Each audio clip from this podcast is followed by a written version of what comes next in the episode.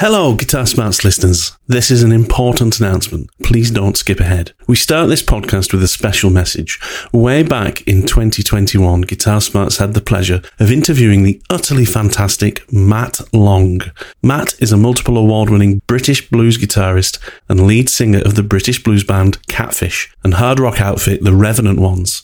He joined us for episode number 20 and was a truly gracious guest who spoke about his career, his childhood, guitars, and meeting his hero, Joe Bonamassa. Well, Matt needs your help. Through 2023, Matt has been undergoing treatment for bowel cancer, and his recent prognosis has meant that to extend his life and retain a chance of survival, he needs to seek private treatment outside of the NHS. Matt's family have set up a GoFundMe page that is linked in the Guitar Smarts link tree in the description of this podcast.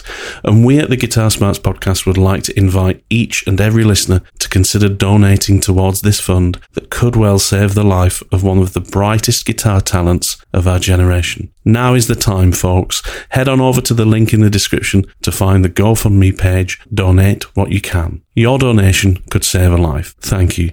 Enjoy the podcast.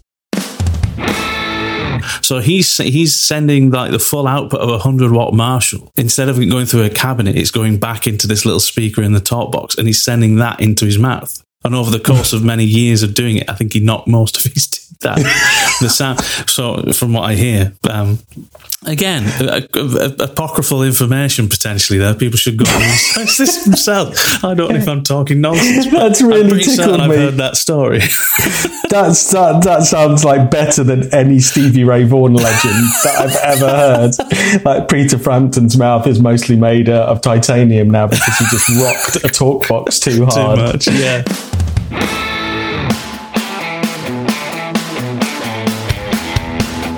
Welcome back to the next episode of Guitar Smarts. Thanks for joining us and thanks for sticking with us and being patient while we took a little bit of a summer break. Uh, we are all refreshed. We've had some nice time off from work and from doing the podcast to refresh, rethink, and get some nice things planned. And we are back at it today. So thanks for downloading. This week, Kieran and I, we are discussing our most favourite and most inspiring live albums, live records that we've ever listened to. And we hope you enjoy this too.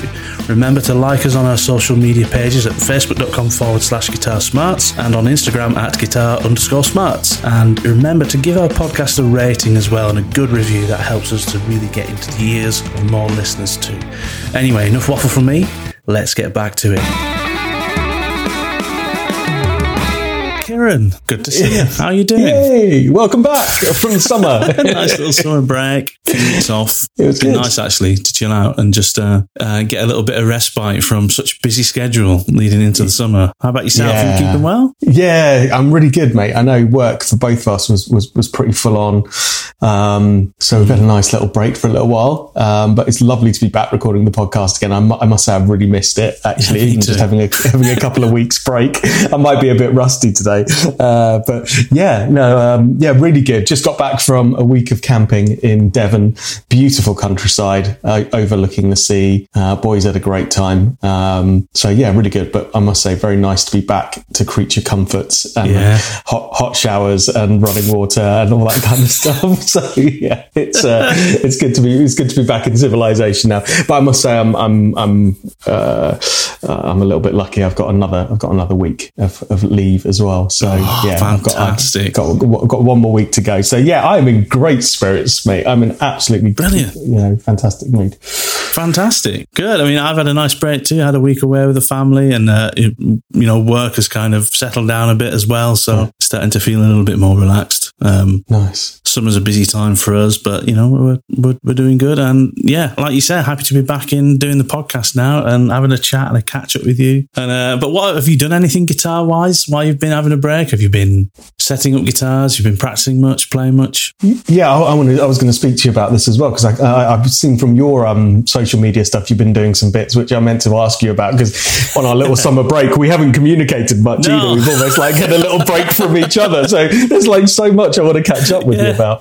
Um, so yeah, I've been oh man, this band that I'm with at the moment, really lovely bunch of guys, really really settling in now. The set Yeah. the sets coming together and getting tighter with this new lineup and really enjoying it. But I must say they are gigging monsters. They they want to be out every every weekend and, and Yeah. sometimes for Friday sa- and Saturdays uh, uh, as well. So um, so I've just been doing a lot of gigging. Um, so we'll we'll have to see how sustainable it is for me to be doing that with the day job and everything as well. But at the moment, yeah, loving it. I've been playing a lot live. Uh, got two gigs coming up this weekend, a beer festival and uh, and a pub gig this weekend. So yeah, it should be good. So a lot of playing, um, a lot of uh, just yeah, just working on my live pedalboard sound, figuring out what works live versus at Yeah. home, and just kind of getting getting stuff dialed in quite nicely. And um, yeah, uh, so a lot of that. A bit of setup stuff is starting to to, to come through as well now, um, uh, in a more manageable way. I think there was a massive rush on guitar tech stuff as everyone started to get back out and gigging. I had like a backlog of stuff that was piling up, um, and lots of people wanted guitars doing, but now it's kind of reached a bit of a steady stream of stuff. So yeah, apart from that, mate, just business as usual, really. Back out and gigging, doing a bit of guitar tech stuff, and back back recording the podcast. So yeah, can't complain at the moment. Everything everything is good. Um, and oh, before we finish today, I got a I got a birthday present because it was my birthday last week, which uh, I think was was heavily inspired by you. So we need to we need to talk about that at some point on the on the, on, the, on today's show. But uh, enough about Yeah. me. Uh, um, how about how about you? You've been gigging as well. I saw from uh, your social media. You've been out. I had my first, not my first ever gig, obviously. Uh, first, first gig in 21 months since November 2019. Um, Right. And it went great. It went really well. It was just a wedding gig. Um, nothing really to get too excited about in terms of guitar playing because, you know, it was a seven piece band. So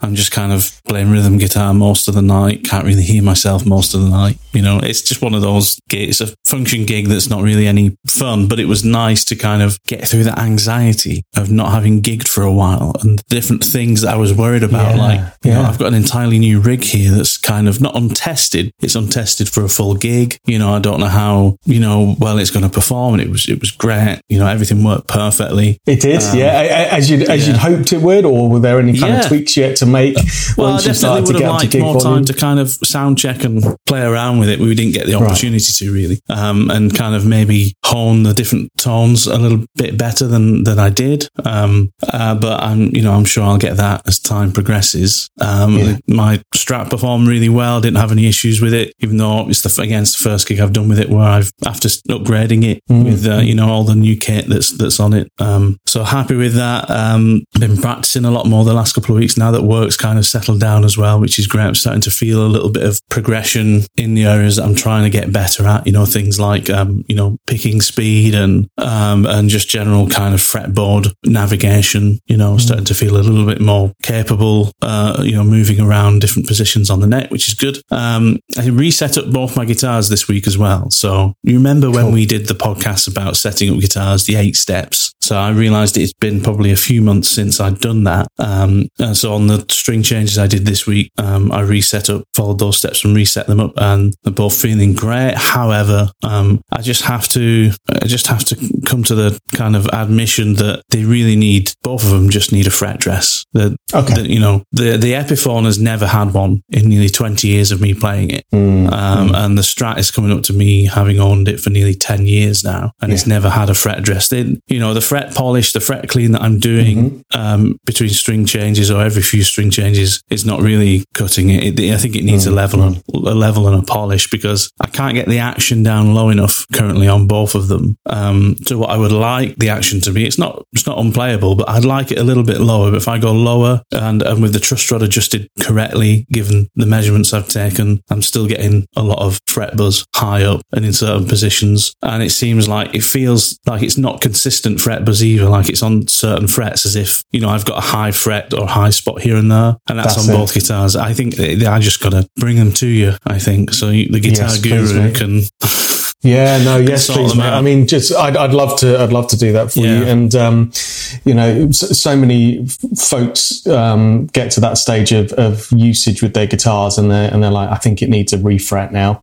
And um, and I, and I wish more of them would think like yourself, but it's perhaps just that they haven't Yeah. appreciated that that's the next logical step. Because before you go for a refret, hopefully there should be enough meat left on those frets and, and um, to allow allow for for at least a couple of uh, leveling and recrowning uh, attempts on it, which will yeah it will it will it will do the job very nicely indeed. Um, so yeah, let's get that let's get that done on on on your two guitars, um, and it'd be quite nice actually for us to maybe even do it together if you've got some time. So you That'd can be amazing. You can Yeah. um, you can see how it's done Yeah. and, and have it, and, and even have a go at it yourself, mate. It's not it's not rocket science. It takes a bit of practice and some you know careful um, prep. It's, it's like any DIY job, right? Most Yeah. of it is in the preparation um, and having the right tools. Um, so yeah, we can we can we can do those for you, and it will it will be the next uh, lease of life for those guitars. But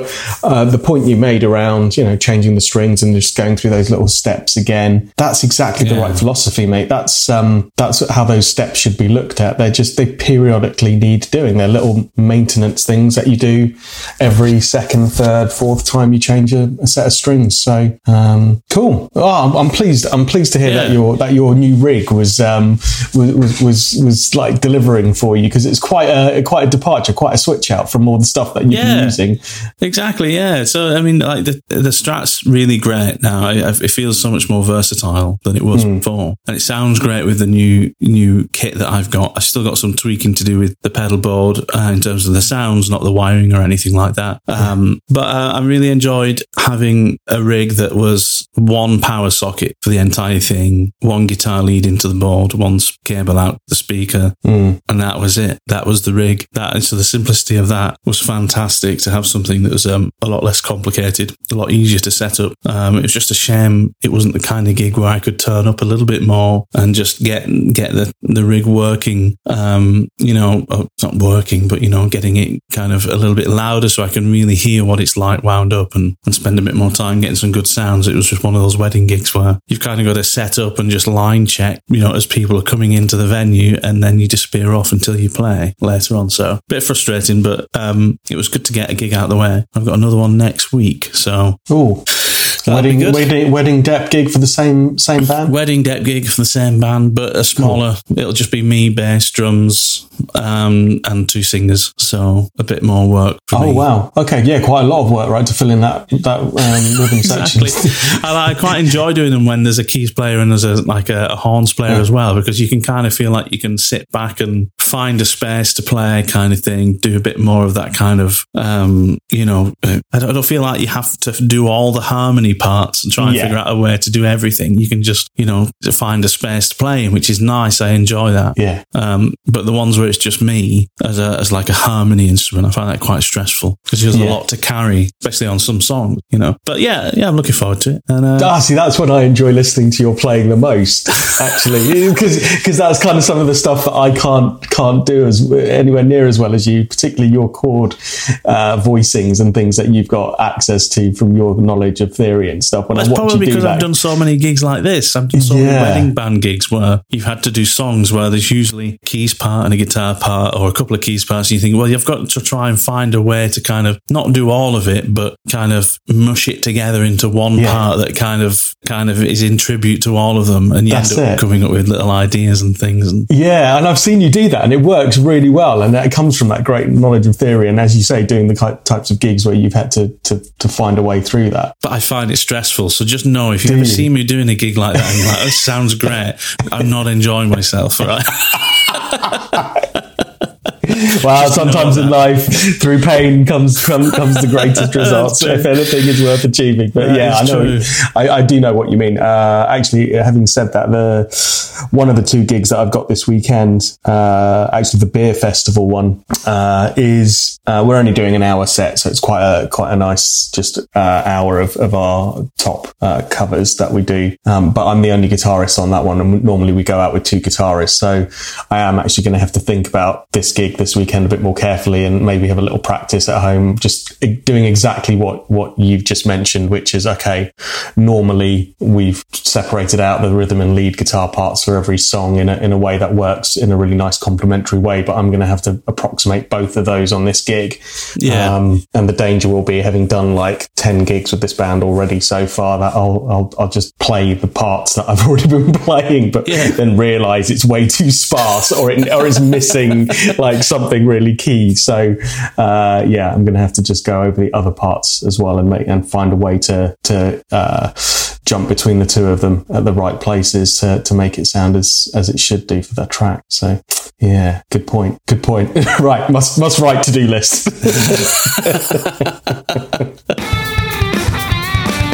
Sorry to interrupt this super interesting conversation. However, if you've made it this far, maybe you should subscribe to the Guitar Smarts podcast. Go and do that now, and then let's get right back to it. Well, anyway, let's shall we shall we get on with this week's topic? We've got a good one. This week. Yeah, yeah. So this week we are talking about the best live albums to get inspired by, um, and this is an interesting one because if mm. I hmm. hark back to when I was just starting playing guitar, and you know yeah. you had your guitar heroes, whoever they might be, you always want you always wanted to see them live. You know when it, that was kind of like the pinnacle of your fan. You know, you, you being a fan of those artists, right? You love their music, you love their albums, and you wanted to see them live, and getting to see certain people live has really been, um, you know, a high point for me as a, as a music fan and as a guitarist. You know, being able to see some some people live. But when you can't see them live, you know, the, the next best thing is a live album mm. um, because it's kind of like a greatest hits, but it's the performance, it's the gig you could never get to. Um, and and I actually the, one of the things I noticed while whilst kind of researching live albums that you know, or going making lists of live albums that I particularly love is that um, it seems to be like a lost art. Have you noticed? Like you don't really know. I can't think of anyone over the last kind of five or ten years really that have done a, a, a really great live album. But maybe that's just just me not knowing who does these things anymore. You know, um, I, I think you, I think you hear. Well, I, I found a similar thing, right? So I was making yeah. a quick short list um, as as I was preparing for for our chat today, and uh, I kept having to think about are there any more recent albums because everything I was mm. dipping into was stuff from quite a way back. Yeah. Um, so yeah, I don't know. Well, well, here's here's one of the one of the reflections that I had, and maybe I don't know if we're going to allow this or include this, but but perhaps it's against the rules. But a lot of the stuff that I watch nowadays, where it's live stuff, it's all YouTube stuff or it's all video based stuff, right? And so yeah. whilst there whilst there are a couple of things from back in the day that are recordings of live concerts, which had a huge impact on me. And some of them I've mentioned before on this podcast, like um, Guns N' Roses, like concerts from like the early 90s, particularly their kind of Paris 92 gig. That was never a live album in itself. That was, that no. was something that I happened to be able to record onto VHS because they broadcast on TV one day. And that just got, you know, massive amounts of playtime with me and, and had a huge influence on me. But the rest of the stuff that's on my list are all albums that were yes. released and, and, and produced and mastered up and then available for me to go into a, a store and, and buy, um, even if they were recorded in, in, on video, uh, as well at the same time. That wasn't how I consumed them really because we didn't all have like TiVo boxes or, you know, DVR recorders. It was like all VHS and it was all, nothing was HD or 4K or anything like that. So it was just kind of like the best way, the best way to really have it was to go and buy the CD and listen to it to, yeah. to it that way for the for the best fidelity. So nowadays, I guess if you want to see somebody live uh, or, or, experience that live, as you, as you said in your words, it's like going to that best gig ever that you couldn't yeah. actually be there for yourself. Well, I guess you just kind of go onto YouTube now, and then maybe they'll release it as a CD, but uh, but otherwise, it's there on Blu-ray or it's there mm. in, in YouTube land for, for access, and maybe that's why we struggle to find something. Bonamassa's got a yeah. few great live albums that, yeah, that have come absolutely. out recently, yeah, which are which are really good. Yeah, I'm a big fan of some of his live albums. Um, actually, I haven't got them on my list because they're not really as kind of iconic in my mind as yeah. some of the ones on my list. But yeah, live at the Greek Theatre comes to mind. Live at Red right. Rocks, uh, which where he does the Three yeah. Kings tour. Those yeah. are superb, really great live albums as well. Um, yeah. But yeah, that's so that's what we're discussing today, right? Live albums, you know, mm. CDs or records that you, you could get um, that have really inspired us. Um, and you know, this is kind of you know, I've got some absolute favorites. I've got some honorable mentions. Um, yeah. And I also wanted to maybe talk to you later about who in the future you see as being, you know, really great live act people to mm. keep an eye out mm. for in the future. Um, but let's make let's make a start. Let's talk about you know um, our favorite live albums, um, and I'll make a start because I, I did want to Please. mention right at the right at the beginning that um, caveat to this is it, you know there are some albums that have been recorded that you could consider being recorded live in the studio, but not to an audience. Um, Yeah. Things like From the Cradle by Clapton, I've mentioned a lot of times. That's essentially a live album, a live performance. There's no audience. And also Van Halen 1 and 2. Um, Oh, yeah, amazing albums. I've been down a Van Halen hole for the last kind of month or so, big time. Um, and those two albums are incredible and they are mostly live, some overdubs, but they are mostly live albums, but not to an audience. So those are not included in my list, but kind of wanted to mention them. Just Yeah, that's them. Cool. I think it is different. It is some. It, it is. It, I mean, it's kind of that halfway in between, isn't it? Where there isn't a Yeah. live audience there, but the band is in a live room, all set up. You know, playing through their parts, as you say, little to no overdubs, and it's just capturing the sound of that live that live experience Yeah. of, of all the musicians in a room, which can create a fantastic recording. But I think there is something else that we're trying to understand from like really impactful live albums where the artist themselves is, you know, in front of an audience that they're then feeding off of and pushing Yeah. their own playing and something magical is happening and you can hear the audience in the background and they're responding to it and it just creates something, you know, exceptional to listen to. So that's the kind of area that we're talking about, right? when there's an interaction between you can hear and feel that interaction between the artist and the audience i think that's that's really key um, now the first one i've got on my list is actually not the first live album i think that was really inspiring to me but for me it's the it's the one live album i think of the most when i think of live albums Okay, so yeah, when I say to you, Matthew Oliver live album, this is the this is the first one that comes this is the to you. first I'm one i always intrigued. think of I'm intrigued. And I think you're going to be surprised because I think this is a much maligned album, if that's the right word to use, that gets that, that people seem to make jokes about and laugh about. And it's Frampton Comes Alive by Ah. Peter Frampton, Yeah, uh, which is just, I don't know if you've ever listened to it, but it's an astonishing, astonishing live album. Really is just is it just two hours of is it two hours of talk box? That's all that comes to About an mind when I think of Peter hour. Fra- Two hours of Peter music, about an hour of I mean, talk. legend, legendary, but yeah, There is a there is a lot of talk box on that, um, but in all seriousness, a fantastic. And uh, bearing in mind we're a guitar podcast, it's a fantastic guitar album as well as cool. great songs. He's a criminally underrated guitarist. He's good. You know, I don't think people mention him enough when they talk about you know some of influential guitarists from the seventies and the sixties. Peter Frampton's um, a superb guitarist, and my favourite songs off that album are "Wind of Change," which is a, actually an acoustic track. Um, "I Want to Go to the Sun," which is a fantastic song with a superb guitar solo in the middle of it, and "Do You Feel Like We Do," which is the outro song, which is like 15 minutes long and is mostly talk box guitar solo, just killer. But he does it so superb. well. It's he does yeah, it so not? well. Yeah. Does it so? I really recommend anyone if you've never listened to Frampton Comes Alive, just get it, go and stream it, whatever, listen to it. It's a fantastic live album, and it's recorded so well for something that's kind of like mid seventies. Uh, it sounds fantastic. It's got a really cooking band. Um, I really recommend it. That's that's my first suggestion for a great live album. Frampton Comes Alive by Peter Frampton. Superb, really good. I I, he, I um, actually watched um, last weekend the Clapton Crossroads uh, concert, uh, but from 2019, which is one I haven't seen yet. So this is, I guess, Yeah. the most recent one because I don't think they they would have done one last year with lockdown and everything. And uh, I think Clapton wasn't wasn't in the best of health last year and things. So um, Hmm. I managed uh, to to watch the 2019 one, and um, Clapton and Peter Frampton do uh, a number together. I think it was um, uh, while my guitar gently weeps. I, I think that was the one. I can't remember, um, but I remember thinking actually, yeah, he's Yeah. he's really he's a really great guitarist, uh, and and it's a bit of a jovial performance between the two of them. I mean, Peter Frampton is egging Clapton on to have a duel with him, a guitar duel, and they kind of they do a little bit of Yeah. uh, you know um, playing uh, against each other, um, and it, and it was it's all done in good taste. And, but he is, yeah, he's a great guitarist, really, and and, He's and great, yeah. yeah. I feel a bit sorry for him as well because I think last year was meant to be his farewell tour. He wasn't going to tour Right. again because I think he's he's diagnosed with a form of I think he's got a form of like motor neuron disease. Been diagnosed over the last few years.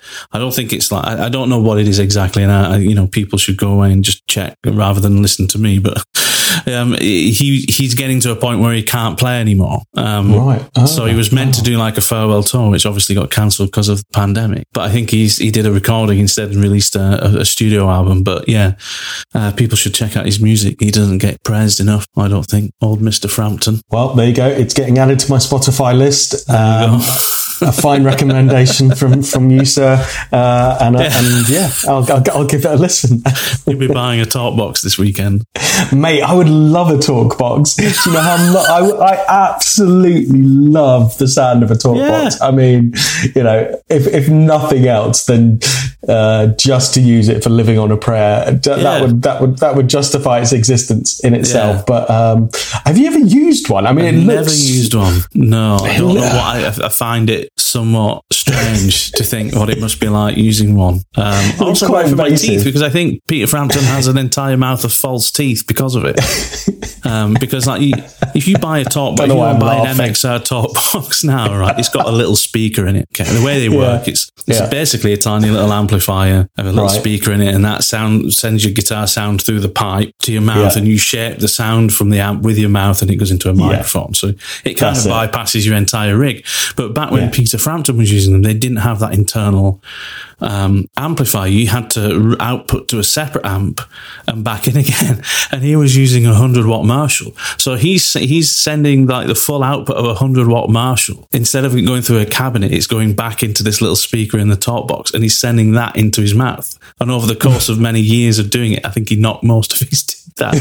the sound. So from what I hear, um, Again, apocryphal information potentially there. People should go and research this themselves. I don't know if I'm talking nonsense. That's really tickled me. I've heard that story. That's that, that sounds like better than any Stevie Ray Vaughan legend that I've ever heard. Like Peter Frampton's mouth is mostly made uh, of titanium now because he just rocked a talk box too hard. Too much, yeah. Yeah, that's brilliant. I hope that's true. Swallowed a hundred watt Marshall. he basically because he literally ran a hundred watt Marshall through his mouth. I hope that's true. That we need to we need get your dad to fact check that yeah, for us. Yeah, well, dad, can you fact, fact check that, please? Thank you. awesome story. Right, enough Peter Frampton for today. Yeah. But yeah, what, what, what's on your list, man? That's brilliant. Uh, right, so I started writing my list. Um, uh, oh, where should we go? Right, I'm gonna go. I'm gonna cover off some obvious ones and not dwell on them for too long, right? Because I want to spend some time getting into some more uh, like less obvious ones. Yeah. So let, let me cover off my obvious ones, and why don't why don't you tell me if you've got these on your on your list? Yeah, well? I reckon I know what your first obvious one's going to be, but um, right, I, I, don't know. Was I supposed to have a number that I was sticking to? Because no, I haven't. No, we, I haven't uh, done right, a particular fine. number. I've just listed fine. some. Right, speed round. Here we go. Here we okay. go. Obvious ones. Right, where the light is, John yes, Mayer. That's it. Right, Top done. Ding ding ding. there we go. Let's get that one right off the right. For anyone who hasn't uh, uh, understood why we love this album so much, uh, then go go back and listen to some of the other podcast episodes where we've waxed lyrical about uh, this album. But it's it's essentially John Mayer greatest hits, but in three different incarnations of his live uh, yes. performing band setup. So you get you get every uh, bit of experience that you would want from a full band to him just acoustic with the guitar. Mm-hmm. It's a tour de force performance. I don't know whether that any of it was was overdubbed back in the studio or not to correct anything, but he, the man's not. He doesn't drop a note for the whole no. gig, um, which you know that's not why it's impressive. Uh, yeah. but you know that is part of it. It's just and we and we've been force. to see it's, see I mean, him live, right, doing his full we have a few times, a, a few, few times, times yeah. exactly, and it is it is a it's a very high fidelity performance, isn't it? Yeah, it's not for sure. As you for say, sure. you don't know whether things are overdubbed. He's the band he has. He doesn't need to do that, and and I should add as well is again being a guitar podcast um, should mention one of the things I love about John Mayer's live stuff is that he generally goes out with two other guitarists as well, mm. doesn't mm. he? When we saw him live, he had yeah. Isaiah Sharkey and he did. He had David Ryan Harris. The Where the Light, right. the album is David Ryan Harris and Robbie McIntosh as his other guitarist. Yeah. So it's yeah. just they are just fantastic live. It's a fantastic live album from a guitarist point of view because there's so much guitar in there in the music. Definitely. Yeah. Uh, which reminds me, actually, I watched the YouTube video the other day of it was actually a David Ryan Harris. That's his yeah, name, right? That's David it. Ryan Harris. Uh, it was actually his band doing a gig. Uh, I think I don't know. It looked pretty recent because um, Mayer was playing one of his Silver Skies, but he had Mayer guesting on it. Oh, like, really? In the, Yeah. back, in, in the background, like sitting in on a couple of numbers, like Mayer just sitting in, like That'll being, being Mayer. yeah, well, exactly, exactly. Special featuring special guests. who I wonder who that might be. Um, and it also had uh, Isaiah Sharkey as well uh, as as his as his other guitarist. So, but it was kind of the dynamics of the, that John Mayer band, but flipped with with Yeah. David Ryan Harris taking taking the lead on on the on the on the show, and it was great, really good. Go and check some of that out. It's in like a little jazz club somewhere in, in the, in Ah, the states, but Yeah, yeah, I need to it's, it's that really really good. So yes, the huge John Mayer fans. Where the light is, uh, Yeah. incredible live album. Right, where am I going to go next? Okay, uh, this is this one's got to be on your list.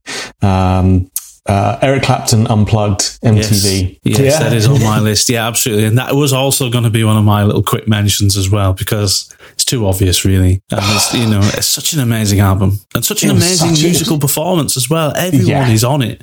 Every single person in that band is on it for that day. And to think that that whole thing, um, and the other guitarist in that album is Andy Furlong. In an interview, Mm, he was saying about how to them, it was just like two hours of their day. That whole performance was just Mm. turn up for two hours and that was it. There wasn't multiple gigs, there wasn't multiple sets. It was just two hours out of their day. Um, and it's just an iconic, probably the biggest selling unplugged album there was. But yeah, amazing. Well, their well their two their two hours in their day has probably probably resulted collectively in a, probably at least two to three years of my life in listening time, if not Yeah. more. I, I mean, that is an evergreen album for me. Completely. Uh, completely. you know, I must have listened to it so many times over Yeah. my life that the cumulative listening experience that I've had of it Old Love goes as well. goes. Oh, that version of well, see, I hadn't I hadn't accessed a lot of the Clapton albums at that point, so that Yeah. was a gateway. That was one of the gateway albums Same for me. Into was the first. That was the album that Um, got me playing guitar unplugged. So Oh, all the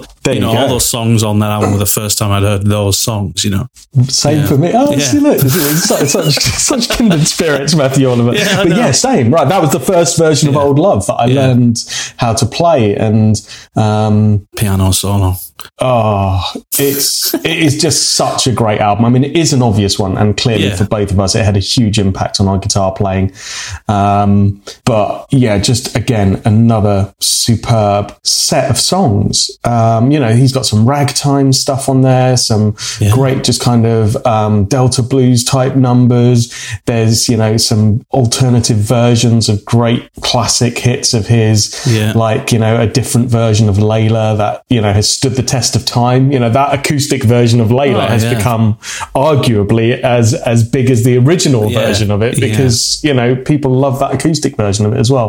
Old Love, yeah, the list goes on. Just a great, great album. Um, and why do I mean the guitar tone's great. The intimacy of that gig uh, is is is brilliant. You feel. Uh, I don't know if you. Uh, I don't know if you've had the, the the pleasure of listening to it recently on a on a nice system, but I listened to, to it the other day on CD on on a really nice hi-fi system. Just sat there right in the sweet Yeah. spot, Yeah. and you listen to it, and it is just beautifully recorded and mastered. It's a great. It's a great um, hi-fi test album to just is. See just experience that soundstage in front of you. You can when you close your eyes you can see in your mind's eye where all the instruments are sat where all the all of the different uh, kind of members of the band are and you can just pick out everything. It's beautifully recorded and captured as a as a live piece of recording. Yeah, it's a truly, truly acoustic album as well. A lot of those Mm. albums weren't fully unplugged; they still maybe had electroacoustics or you know Yes. some some other stuff going on. You know, and it was more of a laid back affair. But that uh, Clapton unplugged is a fully acoustic album. I think that's why because everything's mic'd up. Everything Yeah. you've got the room feeling there as well. You feel you do feel like because there's so much room in that recording, you feel like you're in the room when you're listening to it. that's true It doesn't feel like really something's do. coming at you. You feel like you're kind of surrounded by it. Just, just awesome. That's a that's a beautiful way of describing it. That's exactly right. Exactly right. Um, I, I, said this was going to be a speed round, but we're getting we're getting ourselves. Sorry, I'm just made a mental. I want That's good. Keep right, going, let's move going. on. I'll keep going. Right, uh, this one I don't know if it'll be on your list, but it's definitely on mine.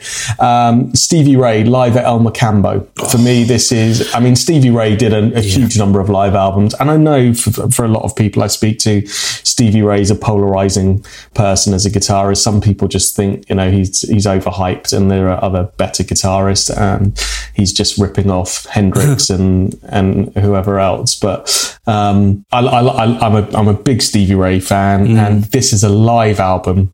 Just the raw ferocity of his guitar tone oh. and the energy with which you can hear him digging into those numbers and the passion in his in his playing is just it's it's all there and even in some of the quieter numbers like Lenny um, just you can you can you can feel the, the cigarette smoke and sweat and just hear it in the playing. Yeah. It's you can feel the humidity through the speakers. It's just that type of yeah. live playing experience that was captured and recorded so well that you yeah. can just you feel like you're there when you're listening to it and you can hear the crowd thriving off his playing and yeah it, it's just a, a, a, monstrous live performance. I think monstrous. It isn't actually on my list because actually I ne- I've never owned it as a live album. I've I've owned it as a DVD. As a, so for uh-huh, me, it's yeah. very much a visual yeah. experience as well. Like my biggest, yeah. if you the moment you said live at the El Mocambo, the first thing I thought of is middle of the solo in um, um, Texas Flood when he spins around do you remember yeah. that in the video? He's, I do. He's playing I do. Yeah, yeah, yeah, he does a spin on the spot, and by the time he's turned back around, his guitar is now behind him, and he's carrying on playing the rest of the song, the rest of the song with the guitar behind his back. I'm like, mm. what? Uh, what is this absolute wizardry? It just you just spent like half the gig basically making me want to give up playing guitar because because as you said, you said ferocity at the beginning. That's exactly yeah. that's the perfect description of that live recording. It's ferocious yeah. guitar playing and blues yeah. playing. Um, yeah, he really was the best at it. Yeah, but that that for me, I remember I remember watching it and, uh, when I was living in Guildford years ago, and just when he turned around and the guitar was behind his back. I just sat there, just shaking my head, thinking, what is the point? point of ever picking up my guitar again? Yeah live at the El Mocambo. Go it is one of those albums. Well listen to it. Definitely, it does inspire me. It, do, yeah. it does inspire me to keep to keep playing. But yeah, there are times when you just look at that and you go, yeah, the man, you, you, you, the legend, and everything comes comes to a pinnacle when you watch that. Yeah, yeah, exactly. brilliant, brilliant stuff. Brilliant, brilliant playing. Okay, so um, I'm going to cover off a couple more obvious ones, and cool. gonna, then we're going to come back to you for some more inspiration because I've got a feeling you've got some hidden gems on your list that I'm I'm going to be oblivious to that I'm going to get inspired to go and listen to. So, other Okay, right. Uh, this has got to be on your list somewhere. Uh, maybe it was as a maybe not. So another Clapton one, 20, 24, 24 nights. nights. Yeah, that is on my list as a quick yeah. mention again because yeah. mentioned it a few times. That's another great album. Yeah, it's kind of kind of the original Where the Light is in a way, isn't it? In the sense of it yeah. being, you know, um, but but but that's a collection of many recordings as well, isn't it? Twenty Four Nights is recordings from about a year's worth of of of live gigs when he did, I think, two residencies. One like mm, the, mm. the the first the four piece and the blues band, I think, was one year, and the twenty four piece and the orchestra was another year, but it was kind of like a, over, over a year's worth Albert Hall residencies that they recorded. But yeah, just incredible, incredible tones, incredible guitar yeah, tones yeah. in that. Again, old love, the, the old love live version is just, that's the pinnacle of, of an electric guitar tone for me. It really is, isn't it? with, the, with the TBX boost, that mid boost. Yeah. oh, what sad men we are. oh. right, last one. Uh, and then I'm just into my honourable mentions, okay. which I'll do at the end. Cool. Right. So, uh, last, last couple from me. Uh, right. This, I think is quite an obvious one for some, for some.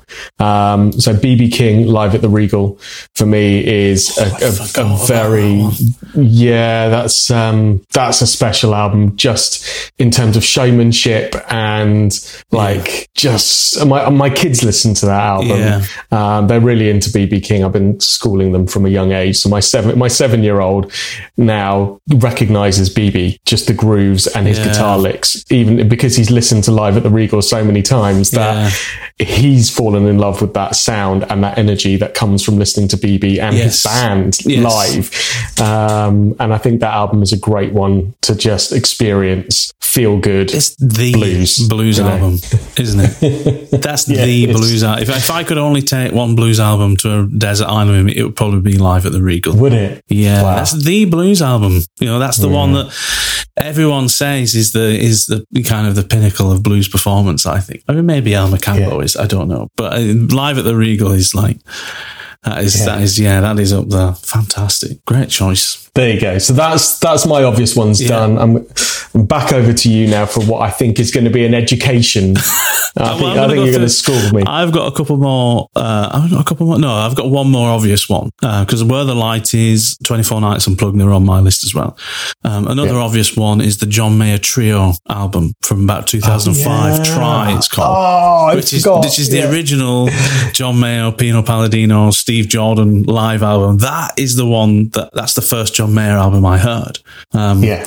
and that is just again full of killer guitar playing, um, killer bass playing. Everything's just fantastic about the live album, and also it's not like an arena thing. It was um, can't remember where it was in. Is it like a New York, uh, like Bowery Ballroom or something like that, where he did the gig? So you. kind of know it's a little fairly, you know, a little club gig kind of thing. This just sounds fantastic, really great. I'd forgotten about that album. Who do you who do you think I was is on that album? I think, and Steve Jordan's That's playing is That's it. just like oh, it's just epic on that. Yeah, yeah, great choice, some mate. ridiculous playing on that whole album from everyone. Um, and it's just, yeah, obvious one for me. So, um, so I'm going to go now into kind of um, some other like honorable mentions and but I, and, and kind of big ones as well. Another big one for me is, and I have mentioned this one before. It's Thin Lizzy, Live and Dangerous, which is You did mention that, didn't you? yeah, in but again, I think this Yeah. is actually kind of a, an amalgamation of many recordings from many gigs, and they did do overdubs on some of them. So, Mm-hmm. but it has an amazing feel as a live album. yeah. I think it was when we were talking about guitar solos or songs that had changed the way we played, and that was one of the. So the song "Still in Love with You" from that album is one of those songs for me because Scott Gorham, who is one of the guitarists with Brian Robertson at the time for Thin Lizzy, the the guys that are on that album, he's his solo on that song is just beautifully melodic, um, and such a fantastic sound. But that album is really full of that, you know, interplay between those two guitarists because they have such a striking difference in sound. Brian Robertson's really got an in your face, um, kind of uh, tough guitar sound, and Scott Gorham's got more of a smooth, kind of gainy sound. Um, and they really work well together, you know. And if you know Thin Lizzy, you know, there's a lot of guitar harmony parts where they work together. There is. And the whole album is just full of that. There's some great blues in there, some fantastic hard rock in there, some really good melodic stuff, and it's just a really great. Uh, again, if this is a this is a key thing for me, I think some live albums are better as greatest hits than greatest hits albums for some artists. You know what I mean? Mean like it's you know. Yeah, a good a good live gig should be kind of like a greatest hits performance for an artist, right? Absolutely, absolutely. And sometimes, sometimes artists, sometimes some artists fall short of that. Sometimes when they're trying to promote like uh, a new album, Yeah. and you go to you go to see them live, and of course you get you know that they want to promote the the new Mm-hmm. uh, album, and there's going to be a lot of tracks from that, and that's what that's part of the expectation. But um, there is also an audience expectation that they're also going to play all of their Yeah. great hits, right? That's and it, sometimes yeah. they don't do that, and you're like, okay, that's cool, but you know, Yeah. I needed to hear that song, and you didn't you didn't do it. So I think there is a bit of a, a contract with the audience that when you go to see them live, you do want to hear uh, a lot of a lot of their back catalogue as well. That's absolutely right. I mean, it's it, you should there should be some past gems in there, and that, and that's the thing with this Thin Lizzy Live and Dangerous. It's a really good access point for people who aren't uh, probably never really listened to Thin Lizzy before. You don't have to go and check out the This Is Thin Lizzy playlist on Spotify or find the greatest hits compilation or something like that. Start with Thin Lizzy Live and Dangerous because that is really a greatest hits compilation. However, up to a certain point. So, um, some of Thin Lizzy's best stuff came when Gary Moore was in the band, who replaced Yeah. um, Brian Brian Robertson. So there's not a lot of the Gary Moore era stuff, you know, like the Black Rose album, which is fantastic um, on that live album. But yeah, Thin Lizzy Live and Dangerous, just utterly superb rock live album. Really recommend going listening to it. Another one for me is, and I got I got into this album around kind of 2007 time, 2008, and it was the first time I'd really heard Derek Trucks, and it was the, hmm. the Derek Trucks band live at the Georgia Theatre, which, which is from 2003. So he would have only been about 23, 24 years old then. But oh my God, just ferocious guitar playing, ferocious Yeah. slide playing. Um, The sound of that band was amazing because, you know, he had a lot of um, really eclectic players in that band, a lot of almost fusion, you know, capable players as well as being great blues and rock players. And Derek Trucks has always been very influenced by world music. So there's a lot of world music sounds in there. It's really, really interesting live album. Some great R&B, great blues, soul. There's even gospel stuff in there. It's just a really great album. But from a guitarist point of view, wanting to hear an amazing guitar solo, listen to For My Brother, which is, I think, about a 10 minute long jam, basically. But his solo in that, and I mean, he's the best slide player in the world, but that solo is not mm. slide. The solo he's doing in that is just him, just, you know, fretting as normal. Mm-hmm. and it's just better than anything you've ever heard. And then he finishes off with a slide solo, which is just, just absolute, just ecstasy. It's amazing. It's just such a fantastic song. So that's a big one for me, live at the Georgia I Theatre. think by that's, a, think that's a great choice. I think he's one of those guitarists where I love listening to, to kind of all the studio stuff that he does, and it's and it's beautifully done and beautifully recorded. But you can tell he is a an, an artist that has grown up being a performing, gigging guitarist Oh, right yeah. for a long time. That's it. because when you when you listen to or even watch some of his performances on YouTube live, you can even though he's not the flashiest of showmen on stage, Mm-hmm. in fact, quite quite the opposite. He's very much into the guitar and in his headspace and and playing, but you can hear his expressiveness through his playing. And when you see him do that live in front of an audience, you can you can see the step up in his playing even more than than that comes across Yeah. in the in the heavily produced studio type albums. He he his playing goes to a different level every time I've seen him uh, either in person or on on YouTube or whatever live. There's something about his playing that just notches up uh, when he's in front of an audience. Um, Yeah, he pushes himself. absolutely. He pushes himself more. He's not afraid to Yeah. take risks as much as he can take risks because he's just a ridiculous player. But he really pushes his instrument Yeah. to the max. Yeah. That's something I've always found really captivating about Derek Trucks is just how stoic he is as a performer.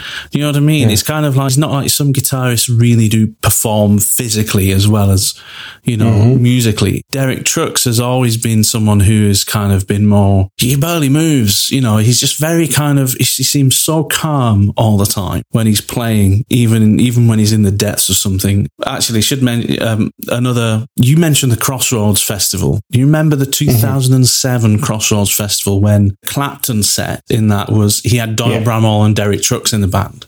Go on, go Yeah. and listen to uh, Little Queen of Spades, which is this long, slow blues they did, and Derek Trucks' slide solo in that, which is like three choruses long.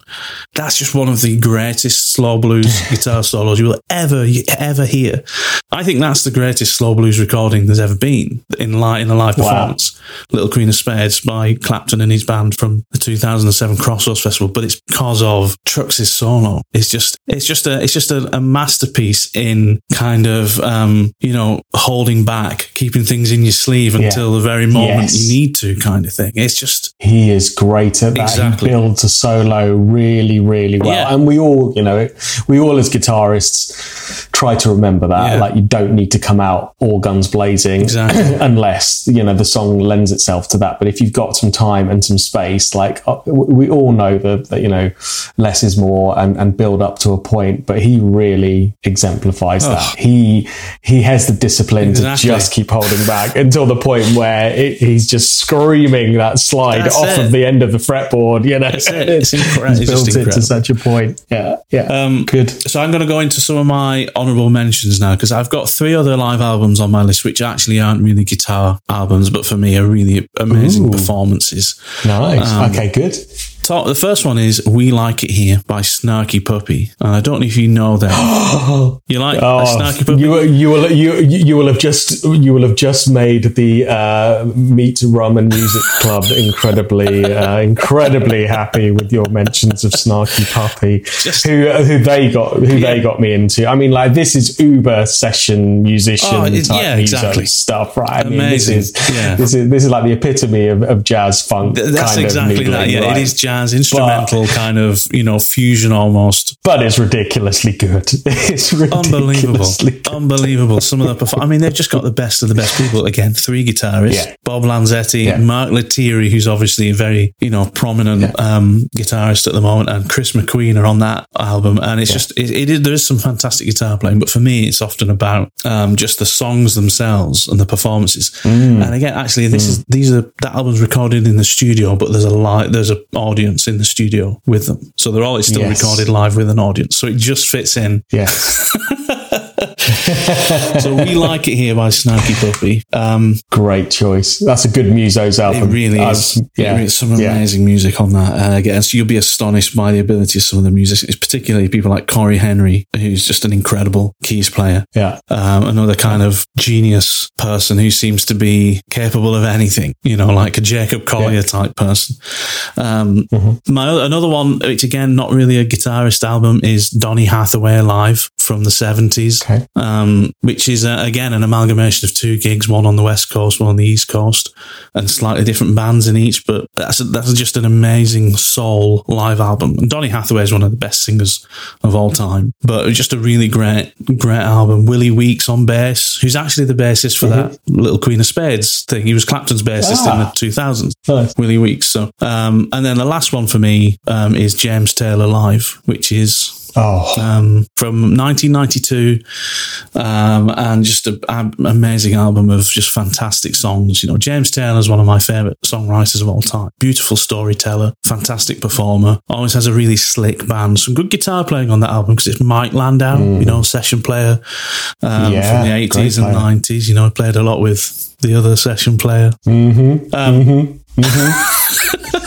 don't say it. say- Don't do it. No, um, Don't do it. So James Taylor Live. So that's that's it for me. Those are the ones that are on top of my list. That's it. Oh, I love the fact that you've given us some variety there because that's from Snarky Puppy through to James Taylor. You've Yeah. got like just a huge like musical spectrum to, to kind of to pick your mood, right? Because obviously a lot of the obvious ones we've mentioned today are your quintessential guitarist guitar albums, like Yeah. you know some Stevie Ray Vaughan stuff, BB King, you know, that, yeah, they're, they're fairly of, of a genre there, either blues or kind of pop rock kind of Yeah. stuff. But actually, what you've done there is given us some great um, alternative choices of live stuff that isn't just your kind of blues stuff that you would expect or some rock Yeah. stuff there. And that's, that, I think that's brilliant. And, and they are great, Yeah. great choices, particularly it, it's, that's the snarky puppy stuff. yeah, that's unbelievable. That's awesome. They're such an amazing band. All right, I've got a couple of honourable mentions, Okay. and then we then we then we then we need to have a chat about what we're up to, and I need I want to tell you about this this uh, this birthday present that you've uh, that you've helped helped inspire. Right, so honourable mentions from me. Right, so we mentioned Eric Clapton's uh, MTV Unplugged album, Yeah. But actually, um, I feel very lucky in many ways to have uh, been growing up in the formative years of when MTV was actually a proper music channel uh, and one of the only music channels. And they ran a whole series of MTV unplugged sessions. Yeah. And there are some great ones. Go back and check them out if you can. I, I owned a number of these on CD, still have some of them.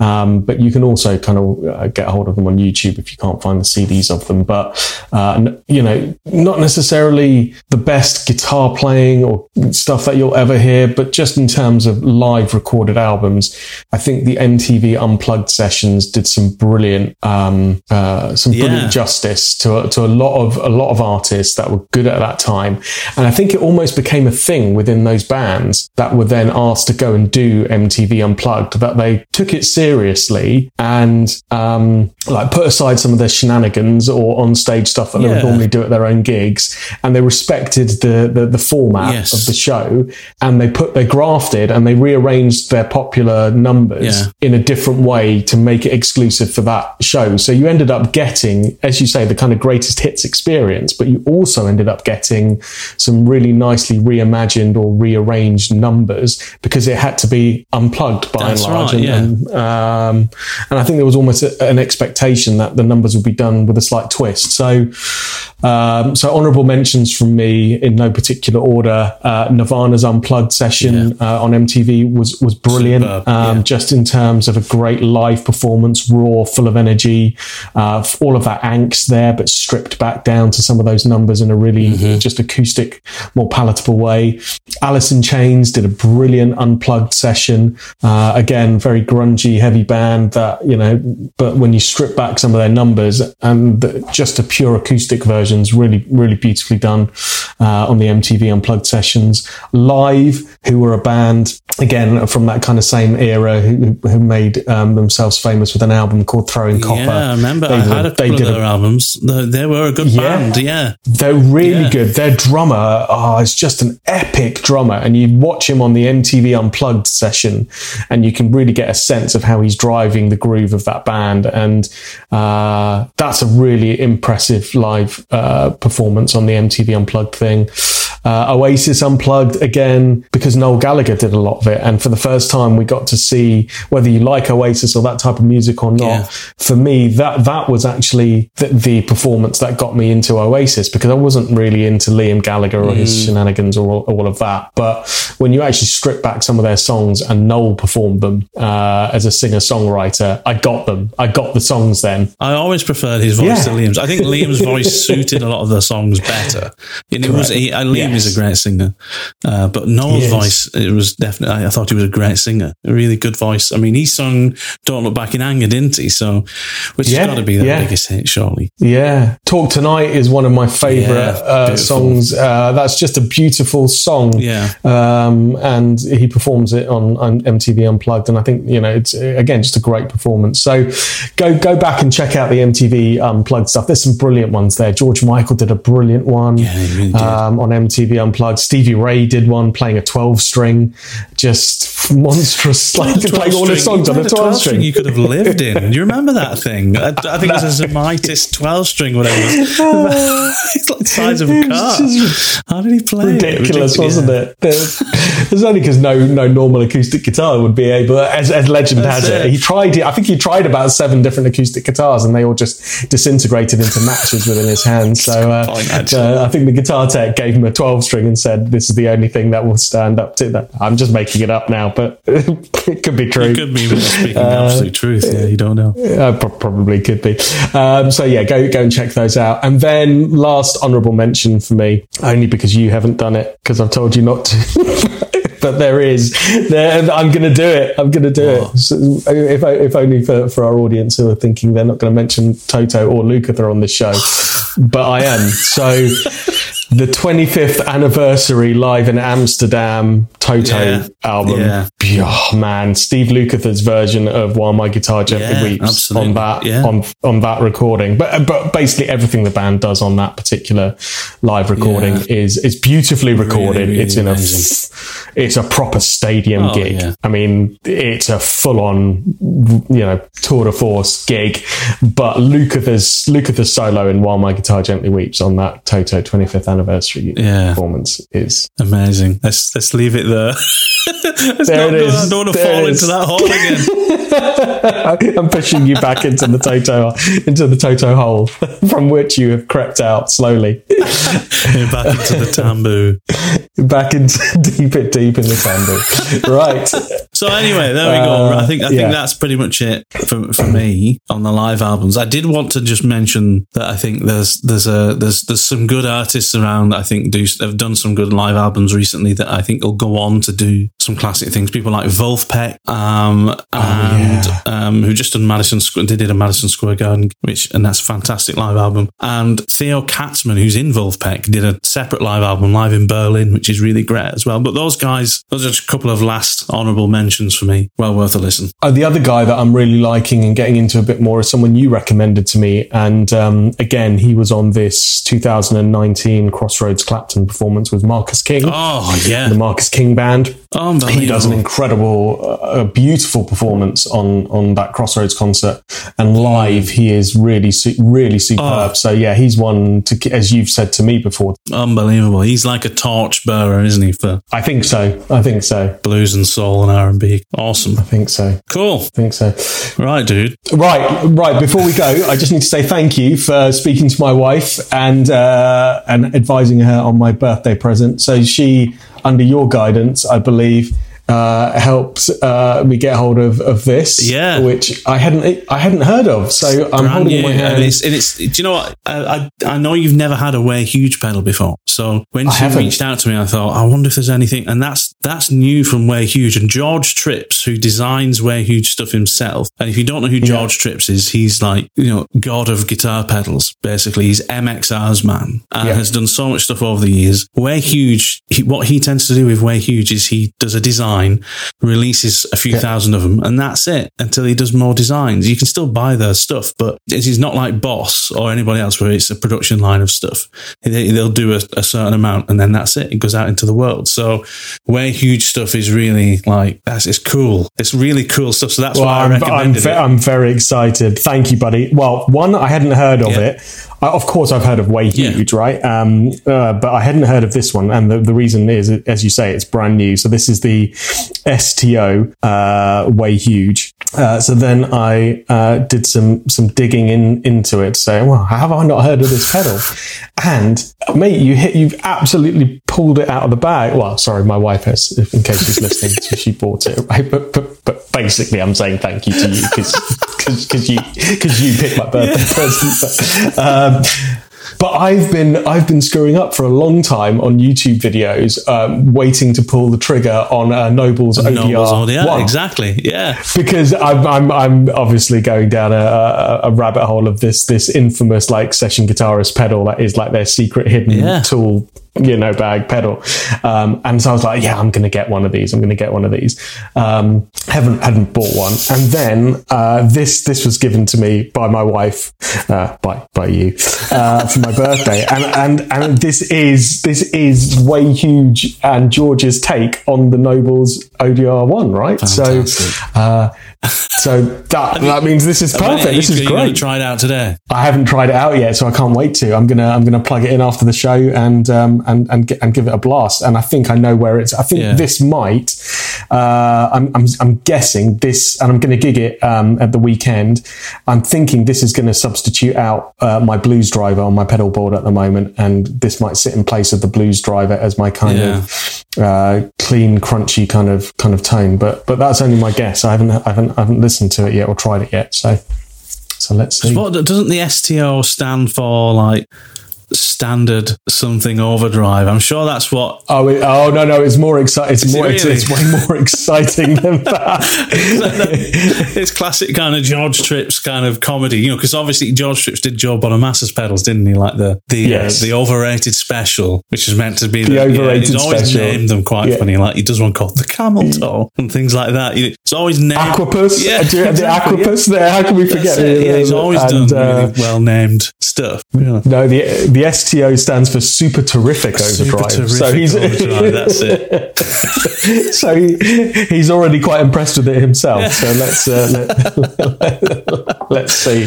But it's his it's his re it's it's his reimagining of the Nobles ODR one, where basically he took a Nobles ODR Yeah. one, which is this infamous incredible overdrive Mm-hmm. pedal, uh, and he stripped it down and he replaced some of the component parts with bits that he thought would be even better. So yeah, let's let's let's see what it's like. I will I will I will let you know uh, next week Yeah, there's a, there's a good few of his pedals which I'd really like. One and, and one of them is the obviously the Green Rhino, which is his thing of the Tube Screamer, which is what the Right. Overrated specials based on. Um, and then he does another one called uh, hot, I think it's the Hot Sauce or something, which is basically like an overdrive, but he does this interesting thing where you the the the actual overdrive sound is instead of you increasing gain, you're in, you're you're, in, you're you're changing the balance between the clean and the gain sound. So you're not actually introducing more gain. You Oh, just right. it's kind of like you've got a drive through and you've got um Yeah. you've got your gain sound and you're just kind of changing the balance between the two. And it just sounds terrific because you retain that punch and clarity, but you still got that drive sound. Exactly. So you've just got just great Great ideas. chords, I'd imagine. Yeah. Great ideas, great build quality, really interesting design, and yeah, just cool. Basically, anything that Yeah. MXR have released in the last twenty years has been a Jeorge Tripps pedal as well, because he's man, yeah, Oh, he's, really? he's basically head of design for MXR. So as well as doing Way Ah. Huge, which is his own booty thing on the side, he's MXR's guy. So Yeah. Oh, that was cool. Well, I've got one of the, I've got the MXR super badass distortion Yeah. on my board, which I love for, for the rock stuff live. Yeah. It is it is like a Marshall JCM 800 in a box. Mm-hmm. Yeah. It's it's absolutely stunning. I, I you know I needed something that would give me a Marshall tone, but through my Fender Tweed, and that MXR super badass distortion is it. Just run that through the Mm-hmm. clean channel of my Fender um, Blues Deluxe, and all of a sudden you've got a JCM 800 and every every other Marshall tone you could want. Yeah, It's, it's awesome. They're really, really, I'm really a big fan of the MXR pedals. Um, so awesome. excellent. Well, thank, thank you, mate, for inspiring my wife to. I, I opened it and I was like, this is a Way Huge pedal. I was like, how have you even. Yeah. And she went, Mr. Mr. Oliver. I was like, oh, thanks, thanks, Matt. well, I'm, I'm glad. I'm glad that you are excited by it, and I hope it sounds good. And let me know when you've played it later on. Um, I, I, I will let you know, buddy. I will let you know. Yeah. Good stuff, mate. Really great to catch up. It's been been a while. It's been nice to have a break for not not just from Yeah. the podcast, just in general during the summer. Uh, but good to catch up Yeah. again and get back to it. So, looking forward to next Yeah. week as well, mate. Absolutely, mate. And thanks to all our audience for, for sticking with us and uh, letting us have a little break. And I hope you've enjoyed today's episode. And uh, yeah, look forward to getting back in some more recordings for you. Um, now we're going into the end of summer and uh, the rest of the year. We've got some cool stuff lined up as well with some have. some some, day, some days out, taking us live on the road. Mm, Should be fun. that should be fun. Let us out of our room so we can go and explore I some guitar shops. Looking forward to it, Stay mate. tuned. All right, buddy. Cool. Right, have a cracking week, mate, and I will speak to you soon. Yeah, take care, All mate. the best, mate. Cheers, Ta-da. mate. Thanks so much for listening. Hope you enjoyed this podcast. Remember to come and like us on our social media pages on Instagram and Facebook. Come and give our podcast a rating as well. And please come back and listen to more from us next week. Take care. Have a fantastic week.